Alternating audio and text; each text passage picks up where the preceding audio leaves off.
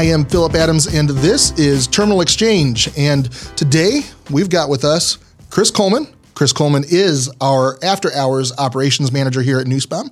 Uh, Chris started out as a driver. Uh, with us, drove with us for about a year, right, Chris? Yes, sir. Uh, and then uh, you um, applied to come into the office. You were looking for some, so basically an office position, and uh, you came in to fill uh, after hours role in operations. Yes. And apparently, uh, I mean, I didn't work with Chris directly on this, but um, I'm guessing you must have done a decent job there. You've now taken over, uh, uh, you know, you over oversee that department or that part of the operations. So. Uh, excellent to, to have you and your team uh, doing what you do. Uh, so if you're ever, um, you know, out there, it's after hours, late in the evening, overnight, the weekend time. Um, Chris or one of uh, his team there are probably the ones you're talking to. Absolutely. So how's that been going for you? I mean, how you how you liking uh, the after hours stuff and that kind of? That's a different dynamic a little bit than being, you know, regular day hours. Definitely, definitely. Um, I actually find it a lot of fun. I think it's really very fulfilling too. Part of what happens after hours is you wind up having touching just about every other department. You're not mm-hmm. necessarily dealing quite as specifically with your own tasks. Like a DM is typically mostly managing the drivers, and safety is taking care of their things, and et cetera, et cetera. But for us, we wind up really touching every area of that. And sometimes we're doing it at you know 2200 when there's no one else that's awake. And mm-hmm. you know, I I talk to the new drivers about you know making sure they know that there is somebody to reach out to and that they're not alone. And you know, those are those are the times that often we have the most challenge as drivers. It's at the end of the day or the very, very beginning, and you're tired or you're just getting awake, and and it seems like you're all by yourself in something, and it can be super frustrating. And just a good thing to remember that you're not. Yeah, yeah.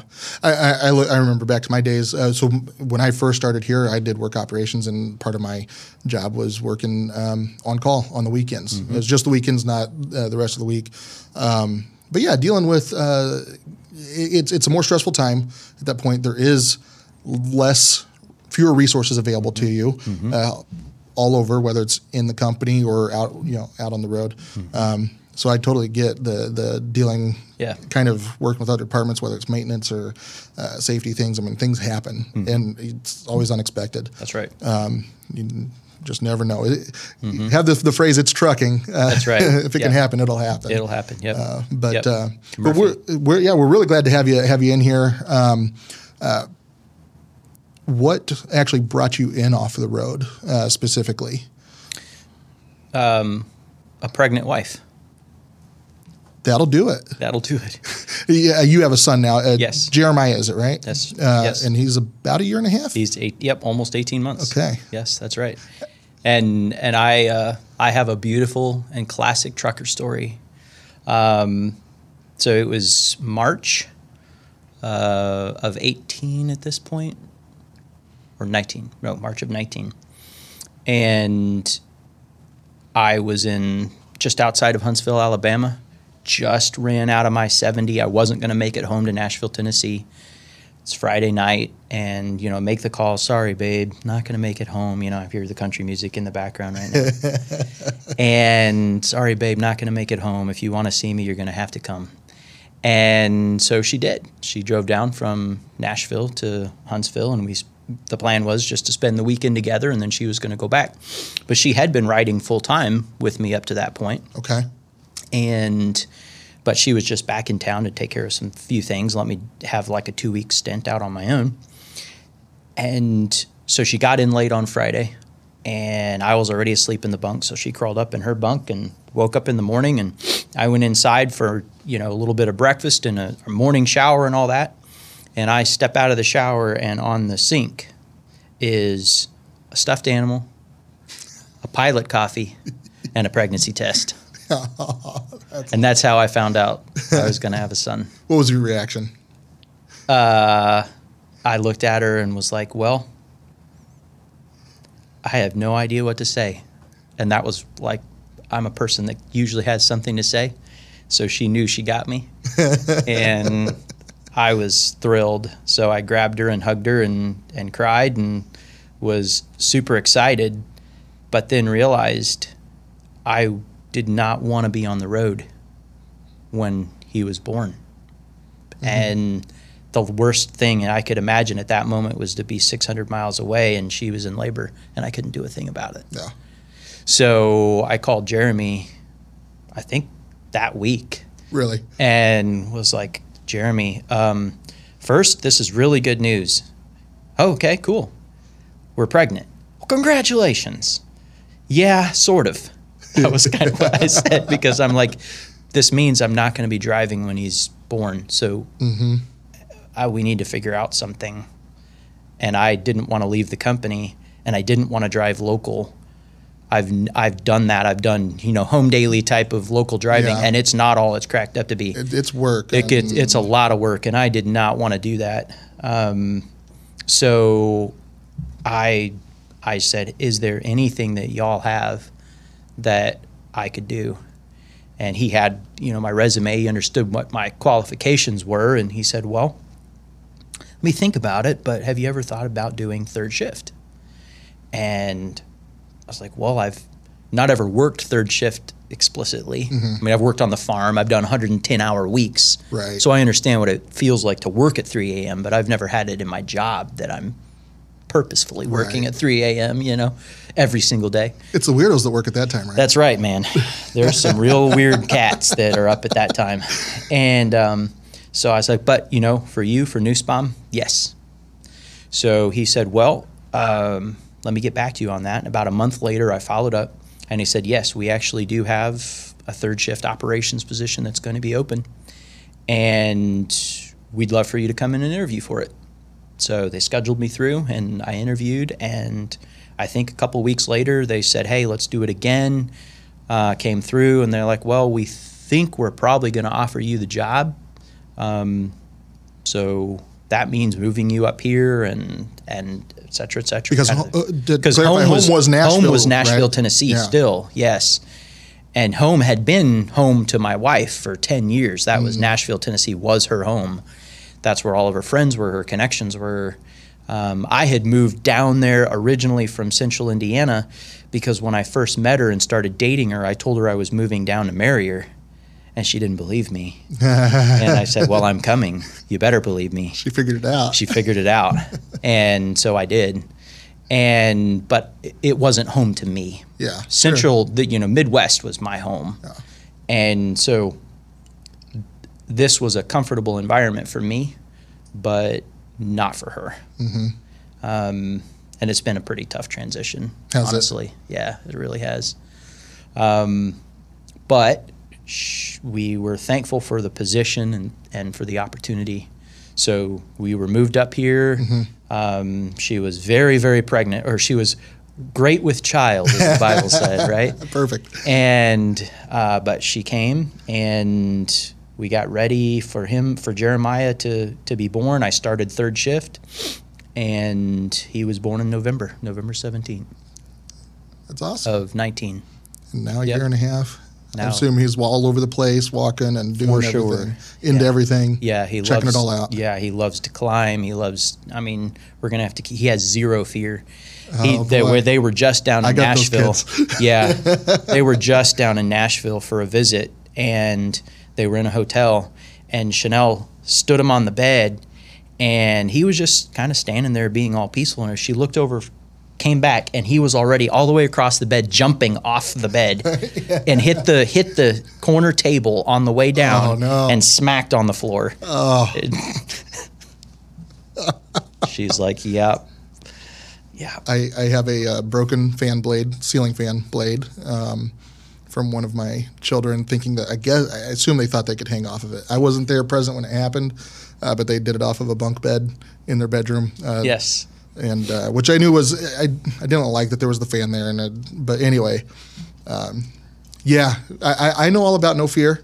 Um, I, I'd like to tell you it gets better uh, as they get older, but Yeah. mm-mm. That hasn't been Probably my experience yet. Yeah. Not, not at least uh, my, my youngest is one with the Mm-hmm. least amount of fear there. So you said though that you, so your wife is has struggled in in some Mm-hmm. of this transition. So does she actually is her family then based in Nashville? Uh, there for where she she didn't grow up in Nashville. No. But but does she have family or just is she plugged Just in? really close there? friends. Okay. Yeah, she actually grew up in Redding, California. Okay. Um, Bethel Church was her home church. okay. Like the Bethel Church. Yeah. Yeah. and so she was used to huge crowd and and a very specific worship style, et cetera, et cetera. And but she left Redding to kind of make her own way in Nashville. She is a musician. She is a artist, and that she really felt like that was a, a good place for her to go, and felt the Lord kind of leading her there. And there was a core group of people that had moved from Redding out there, and they were part of another ministry in another church. So that kind of became her her second home group, mm-hmm. you know. Yeah. And so she was very connected. Very, they were several of them were her mentors, and it Yeah. just so it was just yeah, really strong relationships. Sure. Sure. And moving here, she knew no one. Yeah. How are you guys dealing with that right now? Like, how, how do you, over the last uh, couple of years, h- how do you work through that and try to uh, come to terms with that or just, you know, counseling or anything like that with it? Sure, it's um, it was hard timing having a baby right. in November of 19 and then with a pretty pretty challenging few months right after that followed up quickly by covid and everything that shut everything down and so it's really just been it's kind of put that place on hold you know it's only been recently that we've actually started getting out and doing Yeah. things again and um, so hopefully soon she'll be able to make more connections Yeah. yeah. um, we have made a few friends through starting off with, you know, the wives of a few of the guys here, Mhm. and then, you know, hopefully we'll continue to actually branch out and be able to start going to church regularly and Sure. hoping that we can kind of start cultivating that yeah. new community here. It- really a strange time to, to do that, to, to make that kind of a significant move. Yeah. Um, and if you're trying to get plugged in when you're not allowed to go out, that's, right. yeah, that's Yeah. that'd be really hard. I hadn't really considered that there, but um, well, uh, yeah, well, anybody that is prayer warrior or anything out there and wants to, you know, pray for you guys to, you know, on that transition still because that's, you know, even two years in, it's it, still working on that For sure. totally. So Yeah. well, I want to back up um, and and kind of go through some of your your history a little bit. Um, you've got quite a bit of story here. You were sharing with me before we uh, did this interview, and um, I want to just preface um, some of our conversation here a little bit.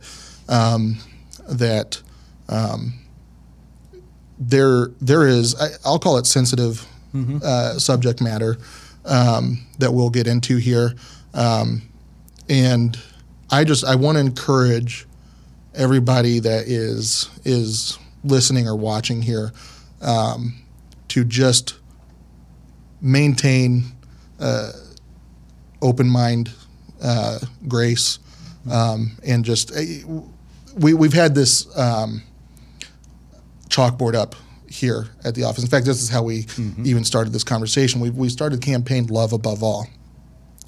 And, and really, the idea uh, behind love above all it's it's love above all the things that get in my way of loving fully, of loving deeply. Yeah. Um, what what is getting what what's a barrier? What's in the way there? Um, another way to think about it is uh, actually actively thinking of the other person a- as more important than I am as well. Um, doesn't matter what the what they've been through, what they've done, uh, any of that. That's inconsequential uh, for how I should love you Right. and, and how I interact.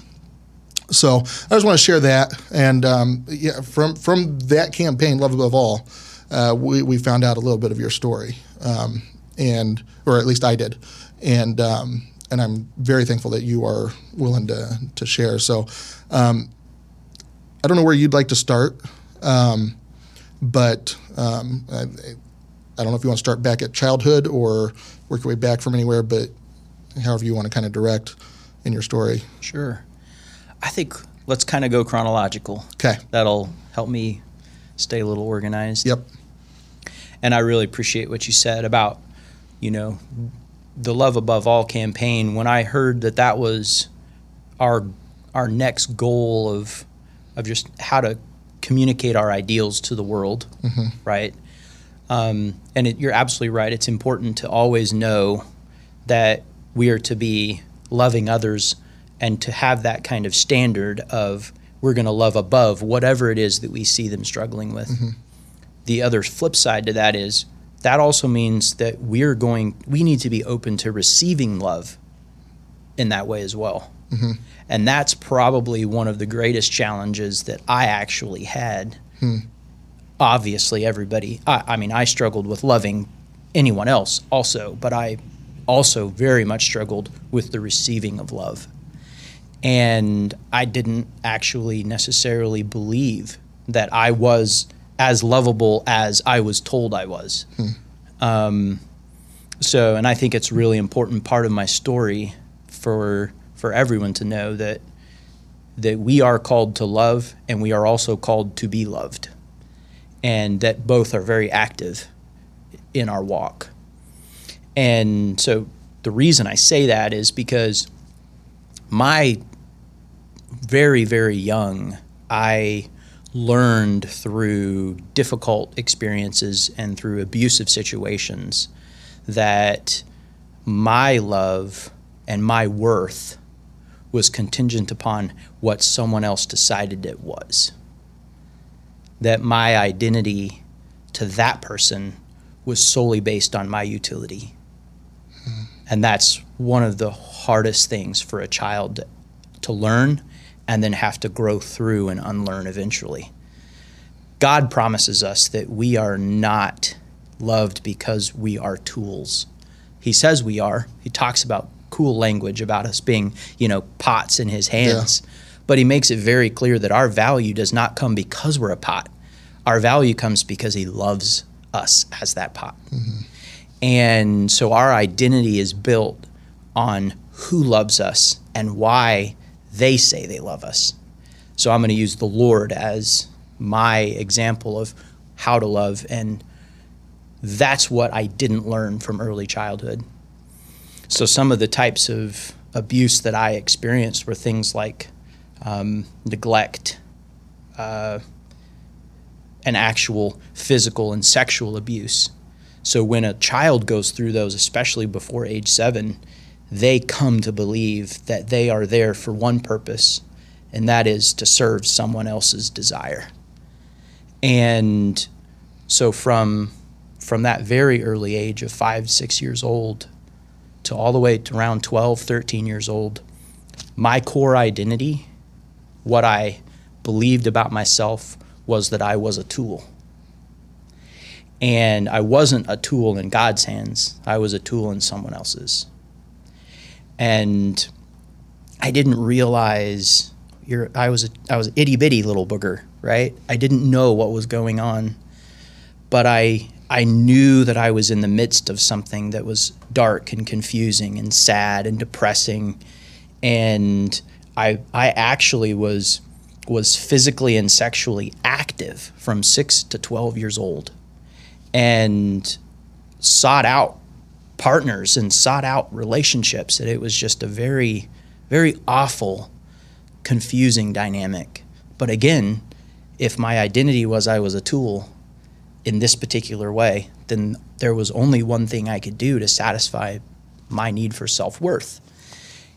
I thought, right? Uh, did it satisfy No. you at any point? No, and that was the really that's why by the time I was 12 and 13, I mean, I was depressed. I was I was deeply sad. I was ashamed. Um, I had I had hurt others in my behaviors. I was hurt by others through my behaviors. I was no longer simply a victim. Now I was also a victimizer. I mean, it was just a rough place to be 12 or 13 years old. And I didn't know what love was going to do about that. Um, I had made a confession of faith at seven years old. I believed that Jesus was my Savior.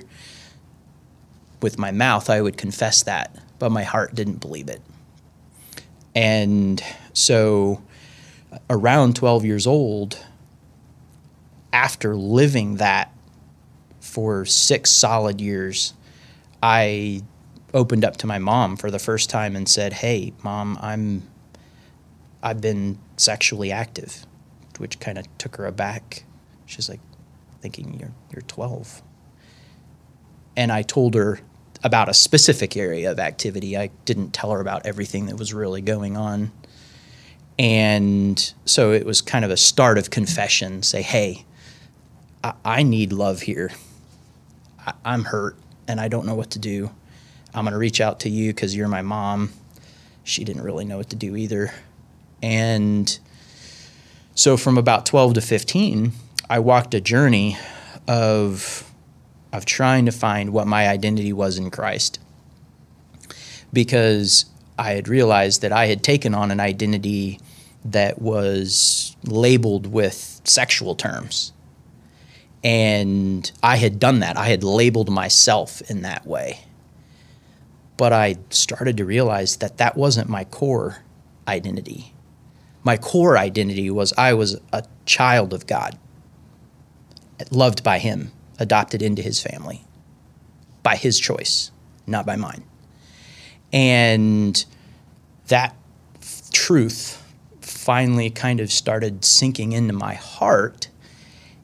And I realized that I could be loved for who I was outside of what I did. So, part part to help kind of understand what's going on here, I was homeschooled from second grade all the way through high school graduation, and I was very self-directed in my education. As long as I met the the core things that were required, mm-hmm. I could study however much more I wanted in any given area. So I started just diving into into the Bible and then into philosophy and theology and it I was just mom was like, "Yeah, whatever you want, just go."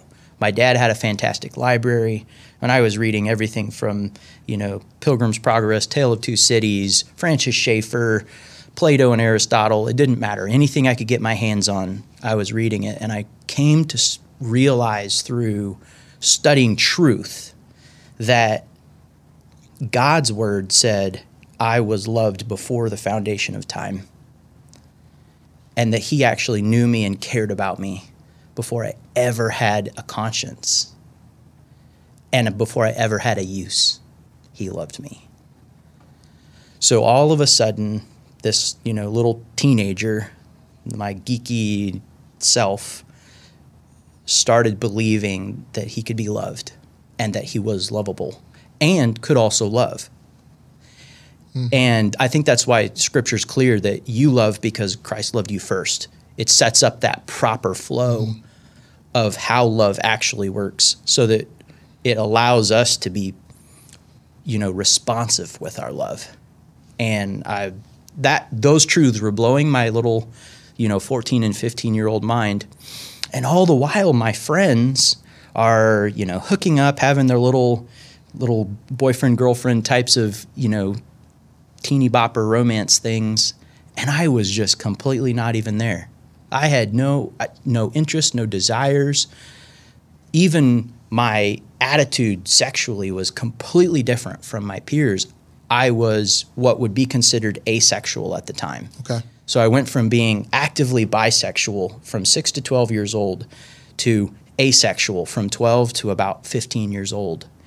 And it was just all about a reset. The Lord was like, okay, I'm going to wash this away from you. We're going to start working on this over here. I understand your shame and your pain and your and your sad and your guilt and your depression and your suicidal ideation and all the other bad things that you've been thinking and feeling. I get you. I love you. It's okay. We're here. It's okay. And I'm going to start helping you walk towards something else. And that's really what 15, 16 was a pivotal time. That's when I started working.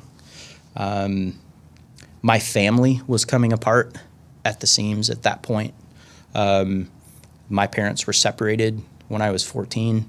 Um, they were in active separation and later divorced on my 18th birthday. That was that was my birthday present. Wow. Um, and in that four that like three year period from about 15 to 18, I got my first real job on the farm. And I graduated from high school at the same time. I had all my credits fulfilled. So my mom was like, okay, you're done with that. You need to go out in the world and take care of yourself at this point. So I did. Started working the job on the farm. And that's where I started actually creating things with my own hands and seeing the crops growing and being told by a man, good job or bad job. I mean, it was actual good, like constructive criticism. Hmm. That boss from that farmer, was, to this day, is one of the most pivotal figures in my life. And I still talk to him, I still work with him. But he became the embodiment of what a good man could do and be. And I started modeling my thoughts in my life after him because I had never had the good example from my own father. He became a model and he was perfectly timed. The Lord knew Wow. knew who he had was going to put in my life. So 8 years I did that. And I mean that's when I had my first exposure to commercial trucking and we started a company and and I managed a company and I mean it was fantastic and then we did other things as well but I really became a man. I knew I was a man. No longer was I this. My identity was not found in my sin or in my pain or in my sadness or depression or any other label I wanted to put on myself. My identity became a man after God's own heart. My boss's name was David. So who else to model after, right? so I can be Christopher, Christ bearer, learning to be a man after God's own heart, and I can live a life that's pleasing and honoring to God and to others and to myself. And no longer did I need to be known as this hurt person or hurting person, this person who had damaged other people. No longer was that my identity. Mm-hmm. Now I could be a son and a and you know a husband and someday a father and and I started believing all those things and here we are 38 years old and I I have a beautiful wife and a amazing little son and uh, it, looking back on all of that journey I'm like wow you know that was quite a valley of the shadow of death to walk through Yeah. but here I am on the other side, starting to see the the bright sky, and I can say, "Man, thank you for, thank you, Lord, for bringing me through that." Yeah. And here I have great people to work with, people who are willing to ask questions, willing to be challenged, willing to be open, willing to actually figure out how to truly love above all. Mm-hmm. Because we can use that as a slogan all we want. But if our actions don't speak as loudly or louder than our words, then it won't it, it won't be a campaign that'll accomplish anything. It'll just be one more piece of noise Yep. And but I believe with us that we actually want it to be successful and we want to be the people that can really say we want to love above all. And that's why I'm happy to be here. That's why I'm happy to work for Nussbaum. That's why I didn't want to leave the company when I had to make the choice to, you know, to come off the road. And it's why I'm grateful that I've been able to serve here and work here and you know why it's a pleasure to you know be in management now to be able to try to to impart whatever I have because now I'm a shepherd. You know, we just went through the book about how to be a good shepherd hmm. as a manager, and we did that as a hmm. management team. I'm a shepherd now. So this hurt little boy who learned how to be loved and how to love is now a man, and now he's a shepherd. Hmm. and I, that's amazing to me. Yeah. What a, what a story of just God's love and faithfulness and redemption. Yeah, absolutely. And it's, I mean, to hear what you have gone through without getting into all of the specifics, because I know you there's plenty in there, um, but I don't think that's necessary. Um, but just that the, the story and that journey and um, how it was, it's obvious through that story how God was working through there. Now I want to, I do want to kind of go back and ask just a couple things, just to, for some extra context, Sure. as well. Um, now, you mentioned that when you went to your mom, it was clearly a shock to her. Um, what kind of involvement, um, if you don't mind sharing, what kind of involvement did your parents have in in your day to day and just like your your upbringing? How involved were they with you? So And and do you have any siblings? I do, yes. Um, so I'm the oldest Okay. of three. Um, and then my brother and sister, brother's the middle child, sister's the youngest. Brother's four years younger Okay. than me, and then she's another year younger than him. Gotcha. Um, and so mom and dad's interaction with us was it it's difficult to to properly properly quantify partly because both of them were very hurt people themselves and had not properly um, engaged in healing a lot of it was their choice to not some of it was just fear. Some of it was they were trying to engage in it, but they just had so much to unpack that they were simply overwhelmed. Because by the time they had me, I was each of their each of them had been married two times before. Then they married each other, so they were each other's third marriage. Wow. Um, my dad never had kids in the prior one. I was his very first kid, so he was in his early 30s, early to mid 30s when he had me. Sure. He had plenty of baggage at that point, and he had a very hard time being honest about it and, and really being able to face it. And he had a hard time believing that he was lovable. And so he never really recovered from a lot of his pain.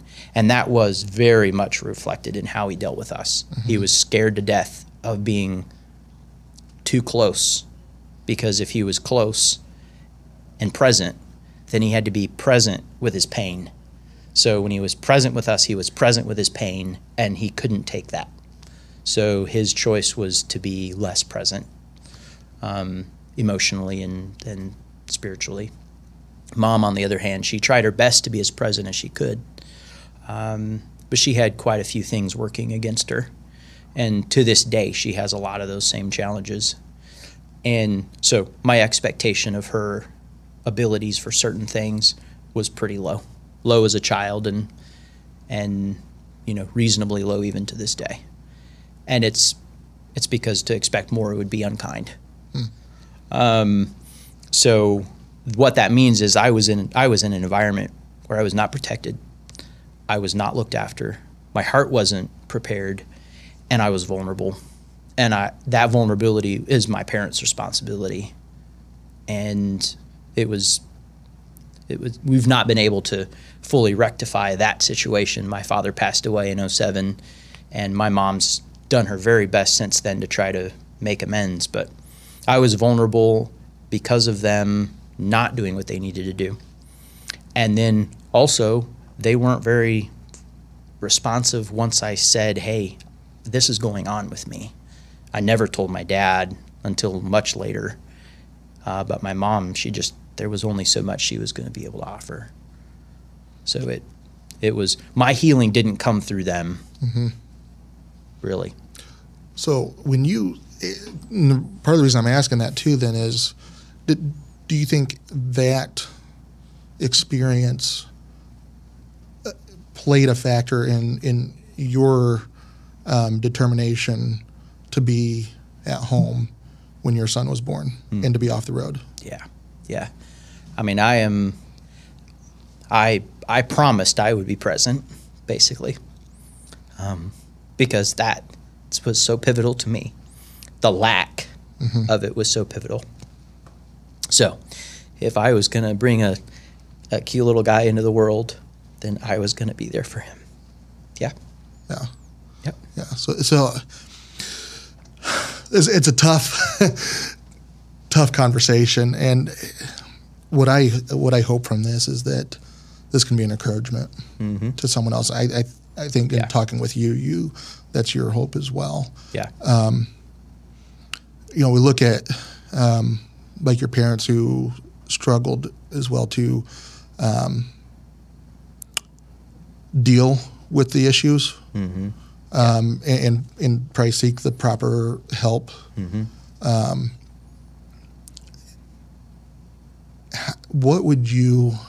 How would you encourage somebody that is going through something or knows somebody has a family member that is struggling but is maybe just really struggling to maybe they're in that denial or just you know helpless. H- how would you direct them? What would you what would you say to them? Yeah, that's a great question. Um, so,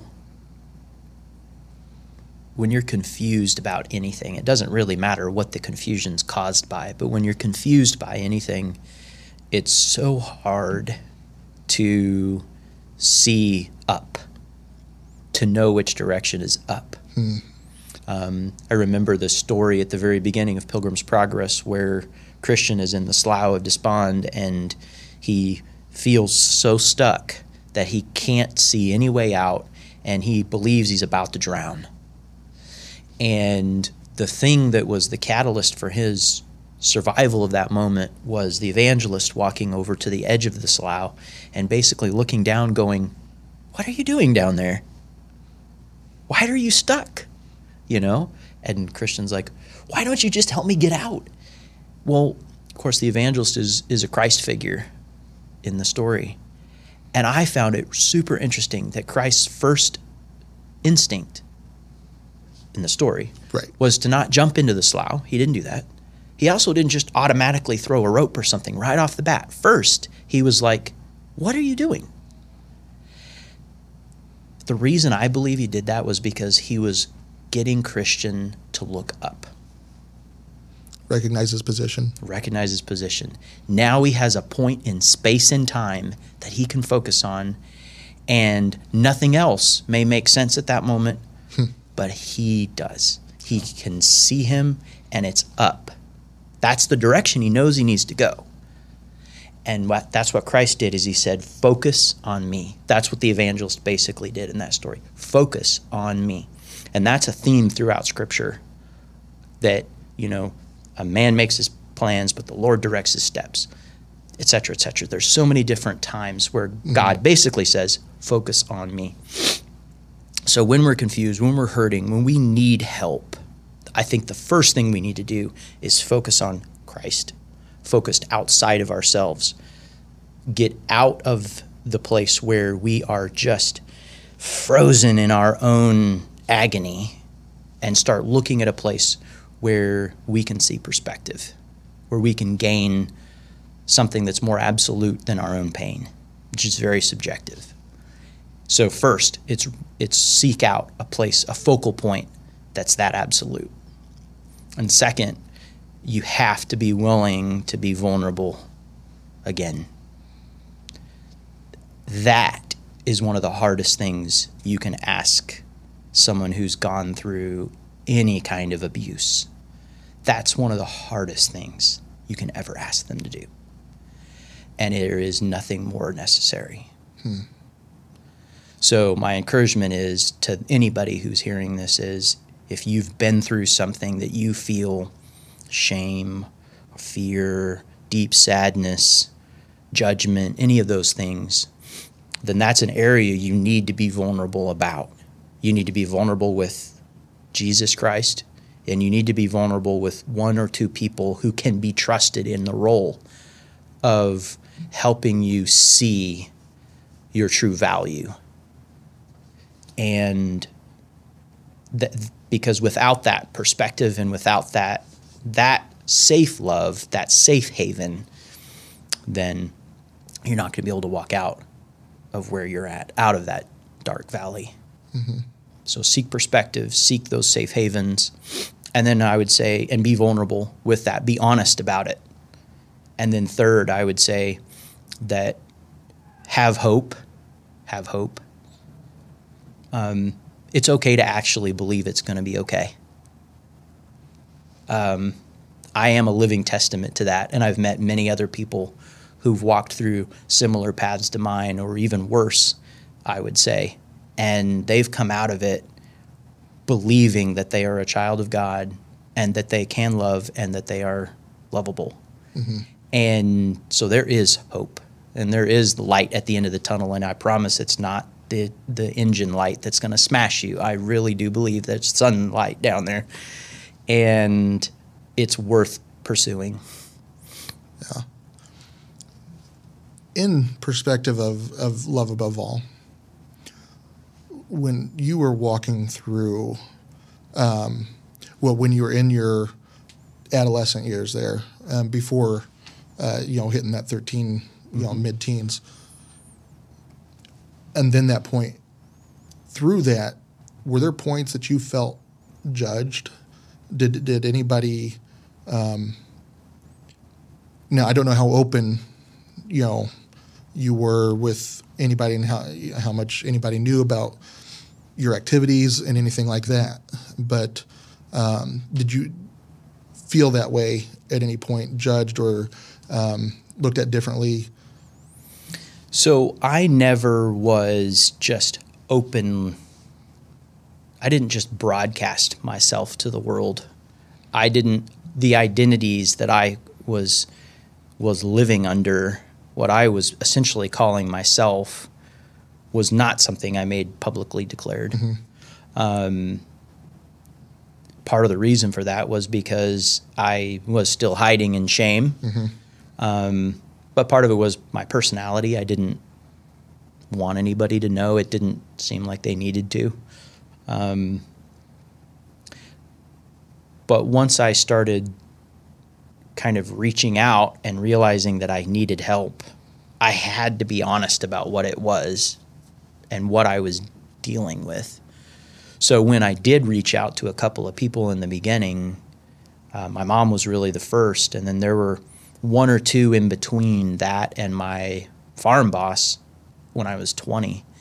Um, I wound up actually telling him what had been going on for you know all those years and kind of where I was with it at the moment. that's a that was quite a story. Um, there weren't a lot of people that I told. So the ones that I did, I was very selective, I was careful, and I actually didn't feel a lot of judgment from any of them. Um, some some like I'm not sure what I'm supposed to do with that looks, Sure, right? sure. Um, but nobody who really was like, "Wow, I I don't ever want to talk to you again." Um, yeah. Well, I I'm glad that that's the case, um, and I, I'm I'm imagining now. Obviously, I've not been in your shoes, um, but especially going um, to sometimes the people you know, and then um, to a church, you know, pastor, whoever, um, to let them know or tell or ask for help with that uh, is a really vulnerable position to be in, um, and one that I would think walking into that that y- you wouldn't know how how anybody's going to respond to you. Um, and it's that vulnerability, that fear, that is probably a step that a lot of people have to get past Yeah, too. for sure. But um, I'm going to. I, Jim Revell is our um, our chaplain here at Nussbaum, um, and uh, I know he had provided me with some information, a resource for uh, counseling um, uh, through Focus on the Family, who is a, a a- uh, organization that Nussbaum supports as well. If you weren't aware of that, um, but I think uh, somewhere there they do have a resource for finding uh, counselors in your area that are biblical counseling services. Um, so we'll we'll look that up and and try to link that into um, this post as well. Um, but I would I would definitely encourage and and it regardless. I mean, it doesn't have to be, you know.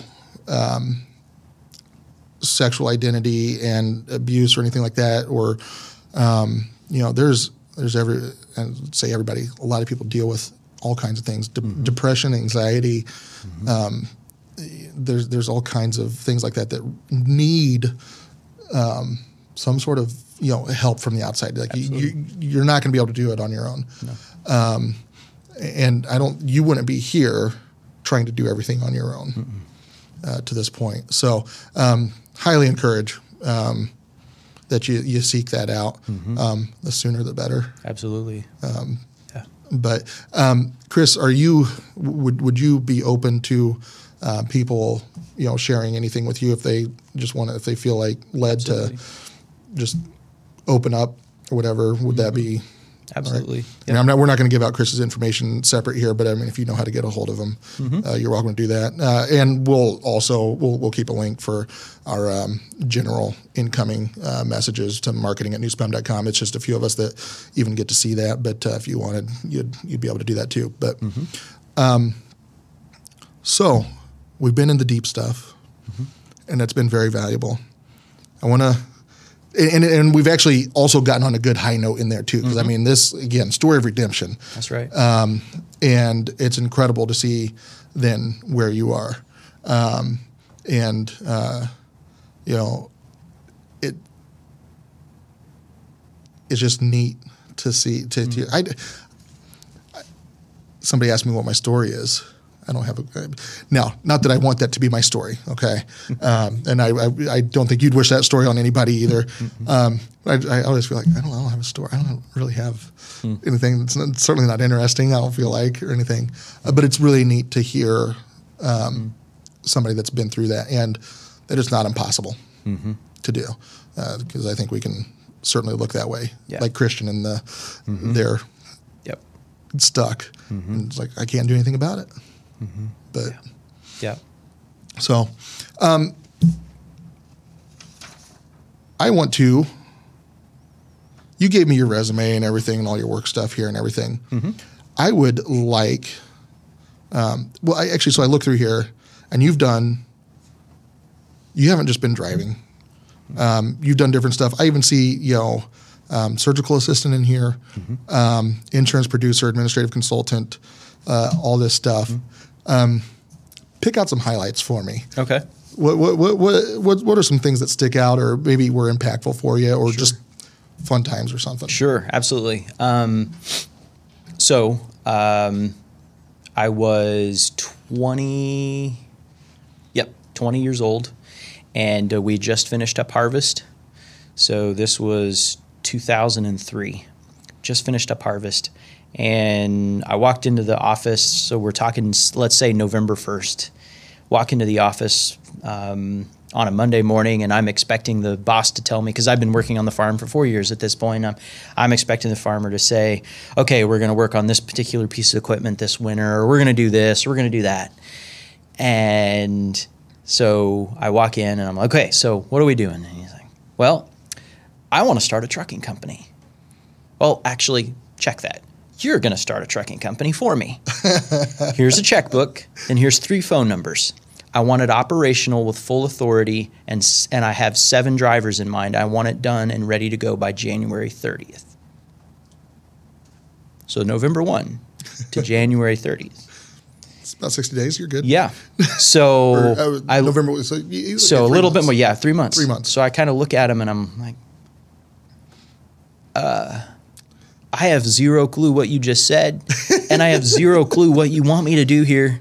And he's like, it's okay, you'll figure it out. 'Cause you didn't have any trucking experience at this point. I knew how to drive a truck, Okay. right? Because I learned that on the farm. Yeah. But I had zero commercial experience. Right. I had no idea what IFTA taxes were or anything of that or whatever, right? I had zero clue. well, we had a fully functional trucking company by January 30th, and I did everything for the company by hand. I did all If IFTA taxes by hand, payroll tax by hand. I did everything by hand for all seven units. Um, I had a system that I put together. I had to create the whole entire thing. He told me he refused to buy me any computer programs. All he would get me is a computer with internet access so that we could look at the DAT board. So the only loads we pulled were off the DAT board. So we're talking the crumbs of the crumbs of the crumb loads is what we were usually left with. and so for the first quarter, we had another an, an ex driver who wanted to to try to be a uh, dispatcher, He was finding the loads for the first quarter. At the end of the first quarter, the f- farmer came to me and he's like, Well, Chris, hey, good news and bad news. Bad news is I'm firing that guy and putting him back out on the road. Good news is I've got you. so, so, which means now not only was I doing all the administration, but I was going to be doing all the load finding and dispatching too. Yeah. So I said, my first question to him was, "Do I get a raise?" And he said, "No." And that was it. That was the, was the end of the extent that, that was the extent of the conversation. So uh, we ran for the whole entire rest of the year. Um, we went from losing money to being profitable.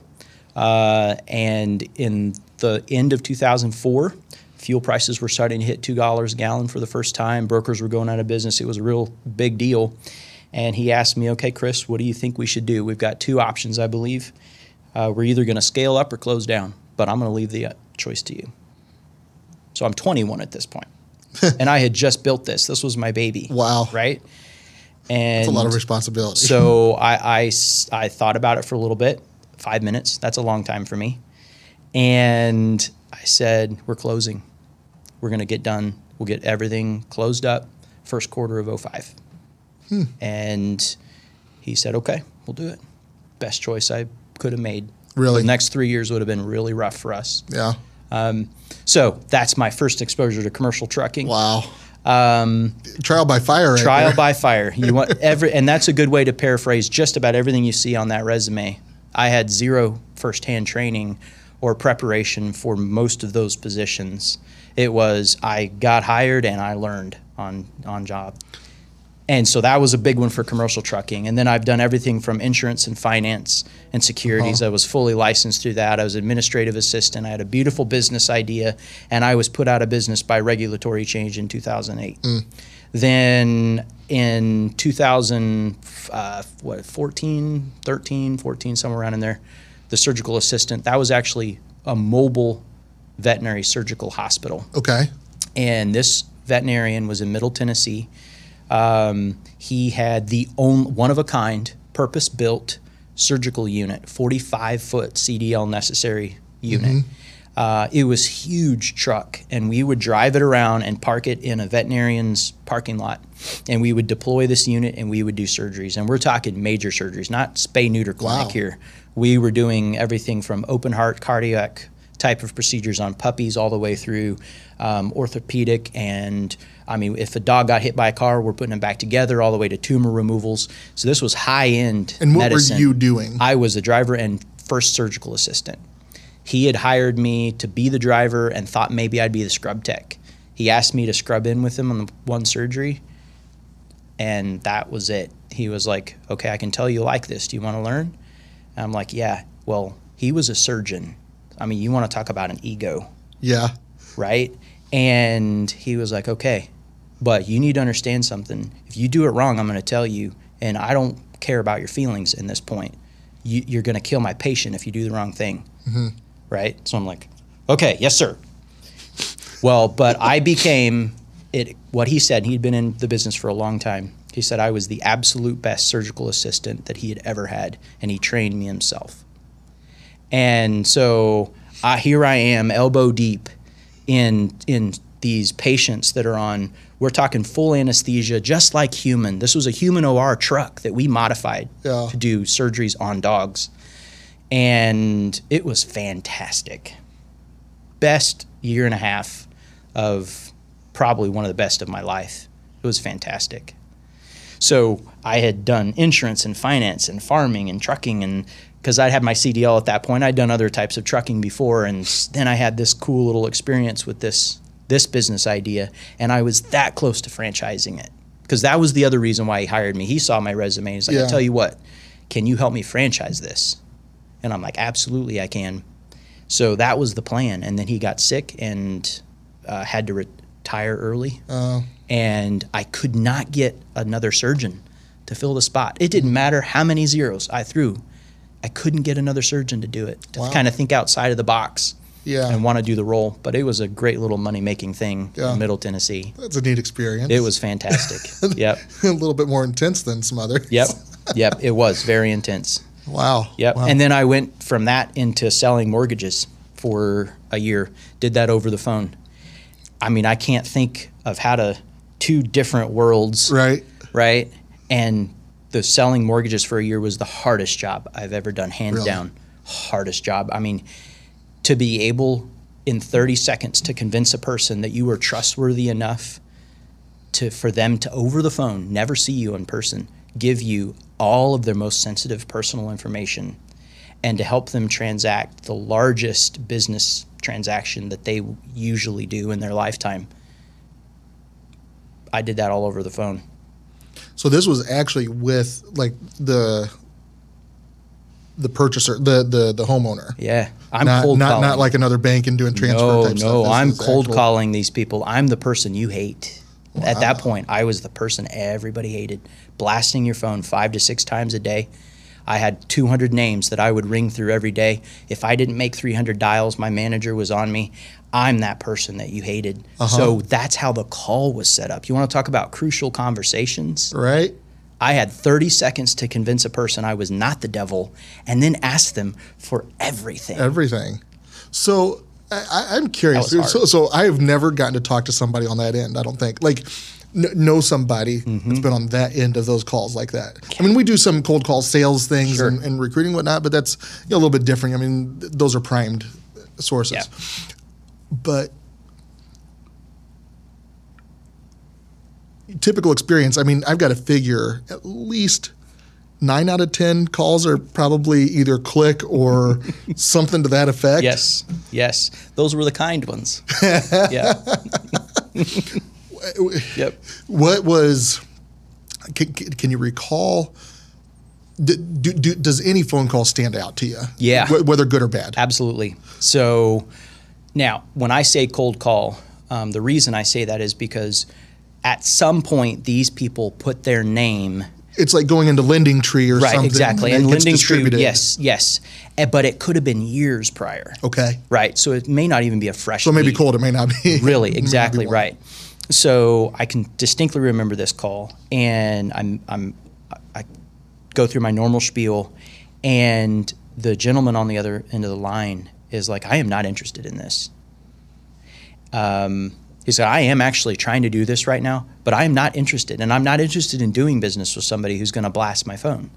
I mean, so he was being very forceful, and so I just let him talk. Um, we're not encouraged to do that. You're actually encouraged to talk over people, but I never did. So I allowed this man to Good tell me to tell me what was wrong with what I was doing. And so I let him have the first 30 seconds. And when he was done, I said, "You know what? I absolutely agree with you. If I were you, I would be hesitant as well to even want to speak to me. And I think that everything you just said is perfectly legitimate. And I stopped. And he stopped. And he, so then he was like, okay. And I'm like, but I tell you what, there is a reason why I called. It is because I believe I have something that you need and that I can offer you what no one else can. And he said, okay, because he thought I was talking about a product. And I said, uh, you can trust me to do what I say and mean what I say and to walk you through this process that I know is stressful to you. We, at the end of this 45 day period, you'll have exactly what you want, or I haven't done my job. And he was like, okay. and I said, so can we get started with making sure that I have your name correct? And I walked right into the sales call from that point, and I never left his hand. Wow. So I found out later that he was a pastor, that which is the reason why he didn't just absolutely ball me out. He did ball me out. He just didn't use any curse Right, words. right, he was nice about You it. He did nicely. Um, but he was a really great guy. He was a really great guy. And I got him exactly what he needed, even though he didn't know he needed it, because he thought he wanted this. He was looking for a low rate and this and that and this and that. And I said, Well, you know, you kind of can get that, but not really. How about we do this instead? And he was like, Oh, wow, that actually is what I wanted. and so the so the it became a conversation, and that relationship lasted 45 days. I closed the deal, and he was a satisfied customer, and we never met face to face. But it was a good man Yeah. You know, looking after his business, and I was a good man trying to help him do it. Yeah. Yeah. I tell you what, getting those cold calls, well, the worst ones right now is I, I think twice a day, roughly, I get called to do my uh, my warranty extension on my car that hasn't had a warranty on it and I don't know how long, how many miles. I'm twice over my mileage of Right. warranty. Like, Yeah. And I, I love when they tell me this is your final call. Final. Right, it's like, exactly. please, please, make it my final please call. make it my yeah. It never is. No. Uh, but uh, it's it. I know that's a tough job, and I I try to be gracious, um, Yeah, but there's also points where it's like, if you're going to just keep talking over me, that's right. and or try to keep pushing, I'm like, I am just going to end up clicking. Yep. yep. Uh, but uh, no, good for you. Hey, that's a some different experience there. Definitely. so. Yep. What would you say at this point? Uh, is there any of that? I mean, is it just kind of a collection of all of it that um, forms uh, what you do today, or or how you work and operate, or uh, anything specific out of that? For sure. Yeah. So, um, I was telling you earlier before the interview that I used to call myself the you know jack of all trades but master of none. And someone actually called me on that. Not very long. It was probably th- probably three or four years ago, and it was someone that I love that I trust. And he said, "You know what? I, I don't like that statement about you." And I'm like, "Okay, I just thought it was kind of a joke." And he said, "No, self-deprecating humor is really the worst kind. You are not what you are saying you are." Hmm. And I kind of stood there for a minute and looked at him, and he's like, "Rethink what you're saying." And so I did, and was like, "Wow, wait a minute, you're right." So what I really need to say is something like, "How about this?" Because I love stories, right? So what about this? Here's an analogy. What if I'm like my Leatherman? And I pulled out my Leatherman and I showed him, you know, it opens up and I've got all the these. mul- mul- That's right. multi-tool, does Yeah, everything. I- It's got right, the- it's the- got the the, little blade, the saw, the that's right. screwdriver, the Yep, clippers, little, everything. Little scissors, Tweezers. you know, and if you got the Swiss Army knife, you got the little toothpick and everything. But the whole point is, you've got everything you need for survival, especially if you're MacGyver. You've got everything you need in the palm of your hand.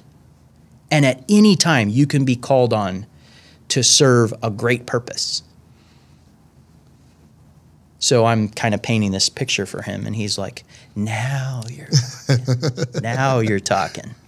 So instead of being a master of none, you are uniquely positioned to be effective anywhere you that the Lord places you.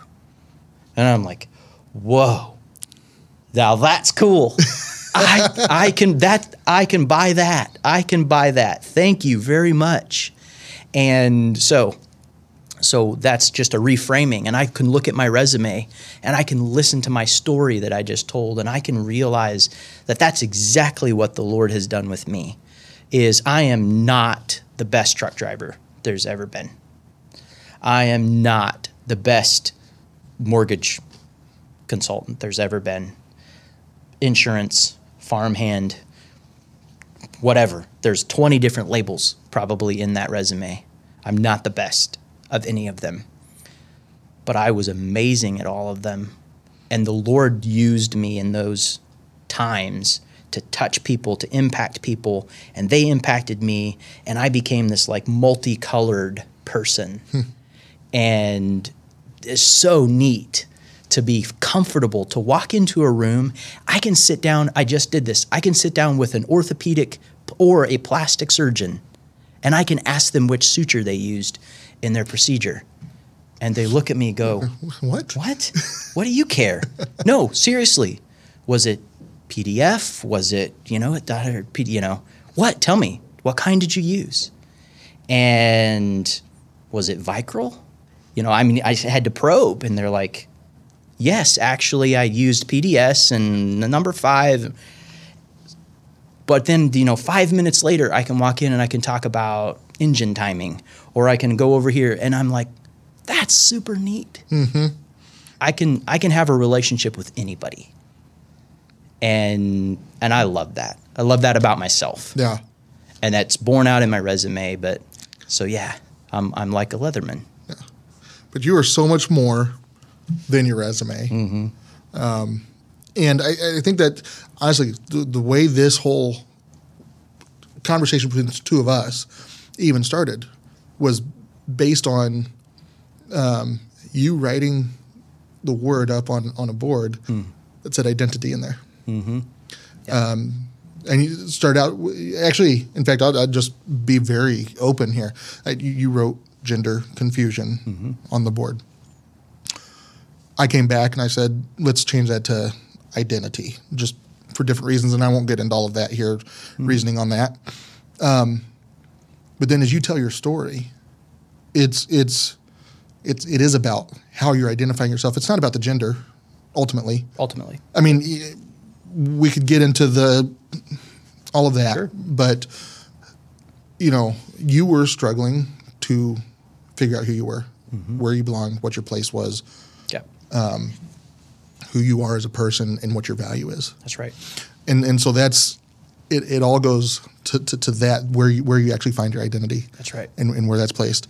Um, and uh, I think that's really cool. Uh, just you know that, that, that you can say that now, that that you can um, come through that, say Jesus is what it's all about, um, and that's awesome.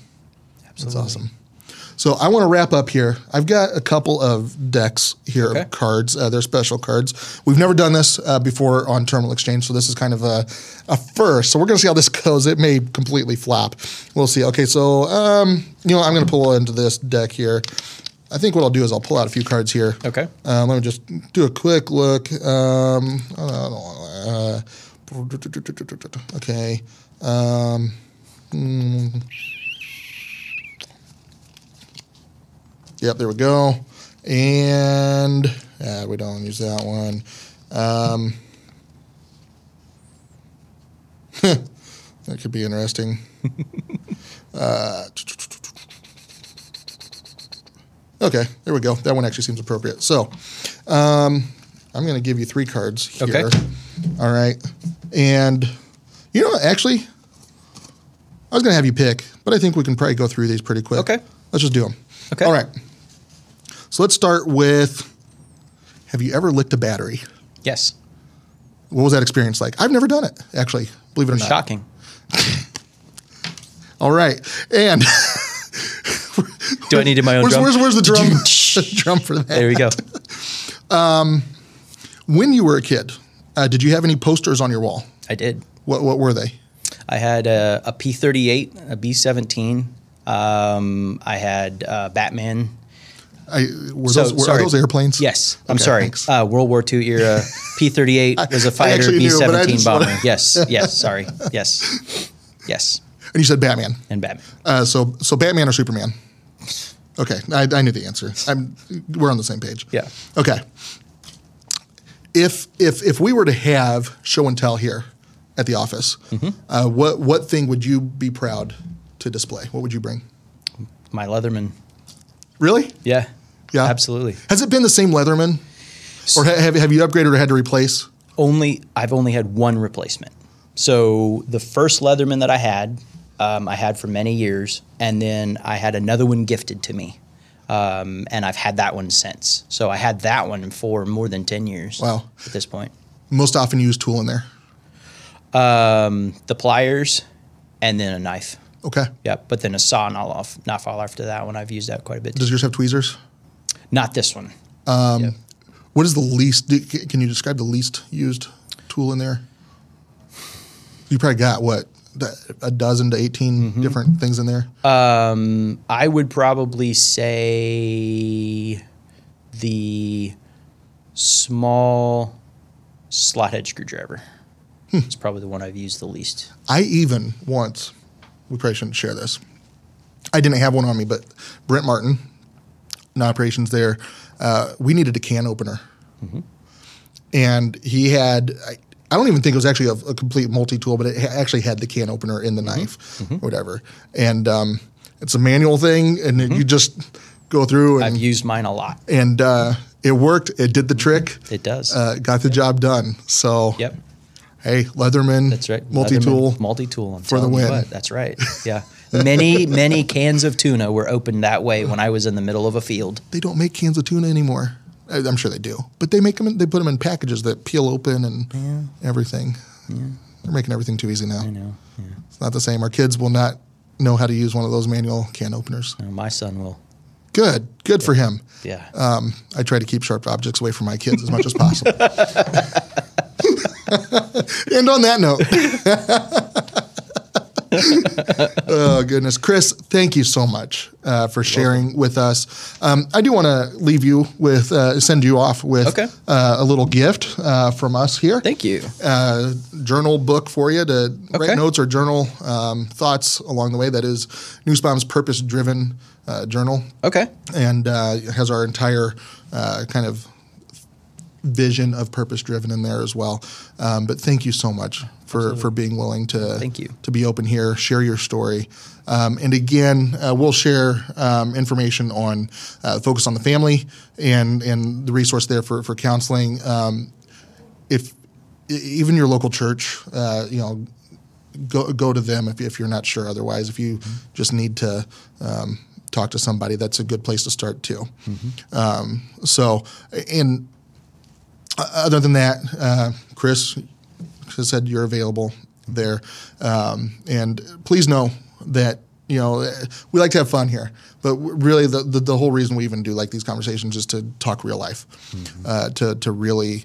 Um, get to know your story and maybe that'll be beneficial to somebody else Absolutely. uh, so thank you again and uh, to everyone out there uh, thanks for listening thanks for watching and uh, show notes at terminalexchange.org and uh, we'll catch you on the next episode You've been listening to Terminal Exchange, the official podcast show of Nussbaum Transportation. Nussbaum is an industry leader in over the road freight transportation. For more information on Nussbaum's award winning truckload services and top paying driving careers, go to nussbaum.com or nussbaumjobs.com. Thanks for listening to this episode of Terminal Exchange. New episodes arrive every Tuesday, so be sure to subscribe to our show wherever you listen to podcasts and share a little love by writing us a review. Then go deeper into each exchange or listen to previous episodes at our podcast page, terminalexchange.org.